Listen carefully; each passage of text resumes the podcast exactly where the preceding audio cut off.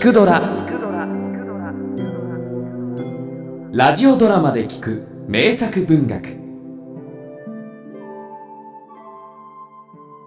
その昔インドのとある国に仲のいい4人兄弟がいた。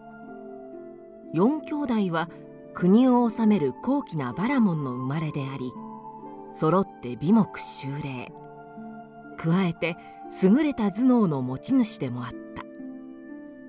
しかし末の弟だけは少し変わっていた。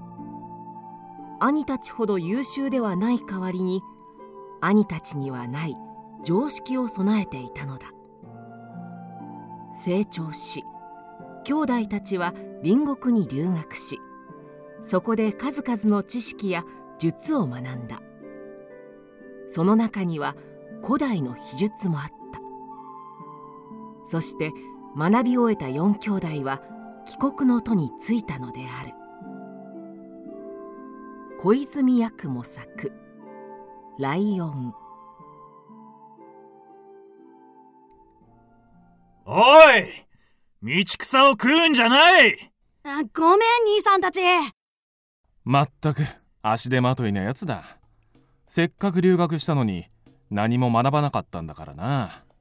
あんなんじゃ帰国しても俺たち兄弟の恥さらしだぞ。まあそういうのは。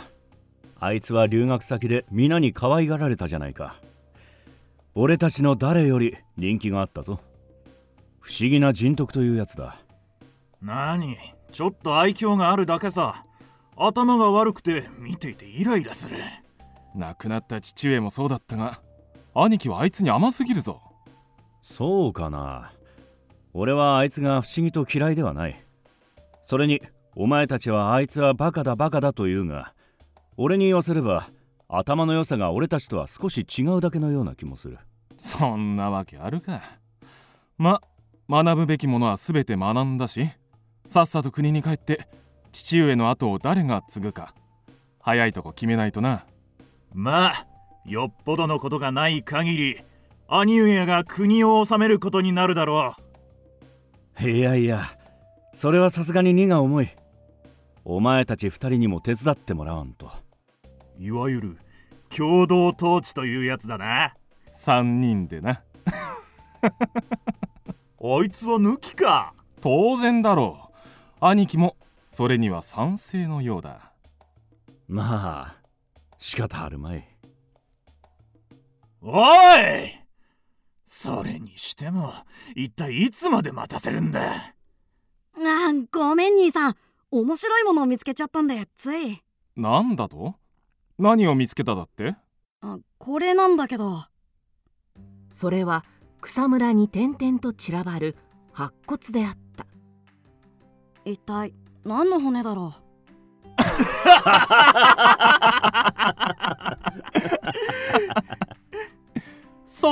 こともわからんのか。だからお前はバカだというのだ。でもどう見てもただの動物の骨だよ。なんだか哀れだね。ちゃんと生物学を収めなかったからそんな子供のような無邪気な感想しか言えないのだ。見ろこの牙と大きな顎。それに鋭い爪を。これはなシンハーの骨だ。シンハー？シンバとも言う。はるか西の国ではレオとも呼ぶ。まありていに言えば獅子のことだな。よくわかるね。でも証拠がないよ。じゃあ俺たちが一つ留学の成果を見せてやろう。そう言って三男は不思議な呪文を唱えたするとどうだろう？すごい。骨が集まって一つに。どうだ？これなら何の骨か一目瞭然だろう？でも骨だけのライオンを見たことがないからな。まだよく。じゃあ次は俺の番だ。次男坊が次の呪文を唱えるとどうだ？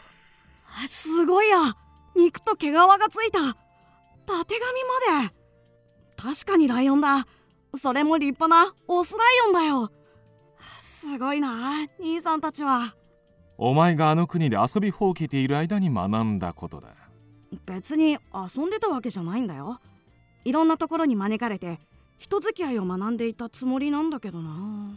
こいつまだそんなことを兄上なんとか言ってやってください。では最後の仕上げに俺がこの死んだライオンに命を吹き込んでやればさすがに修行の成果がお前にもわかるだろう。そう言って長男は復活の呪文を唱えようとした。あちょっとそれはやめた方がいいです兄さん。何？俺が失敗するとでも？いえ成功するでしょ。うでも。でもなんだ？兄上の習得した術を疑うのか？何も学ばなかったお前が。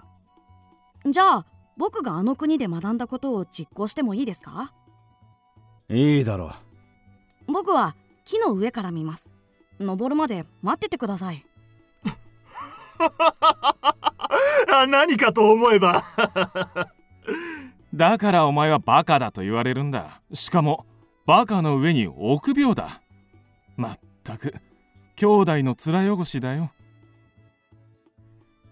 いいですよ。やりたかったらどうぞ。ではこれが秘術中の秘術。復活の呪文だ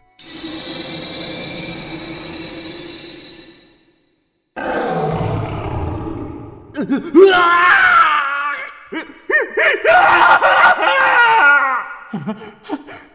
た助けてくれ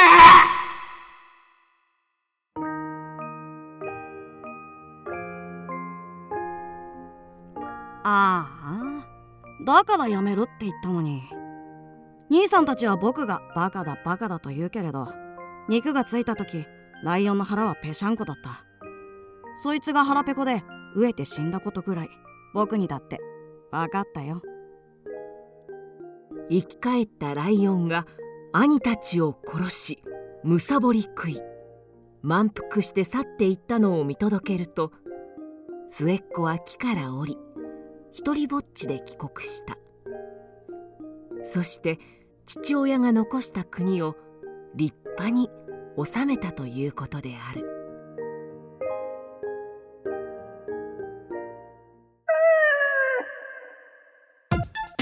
クドラは YouTube にもチャンネルを開設。チャンネル登録お待ちしています。そして Twitter で独り言をつぶやいています。詳しくは公式サイトからどうぞ。